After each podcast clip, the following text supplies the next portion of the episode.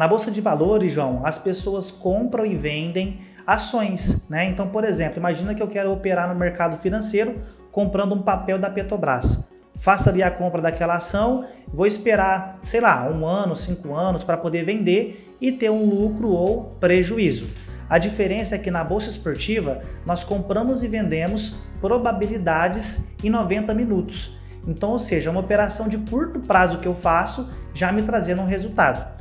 Por que, que eu me identifiquei com o trade esportivo? Primeiro que eu sou apaixonado por futebol e simplesmente pelo fato de oportunidade, de saber que muitas pessoas ainda não sabem ganhar dinheiro e por eu estar posicionado de forma estratégica, eu consigo ser lucrativo no mercado.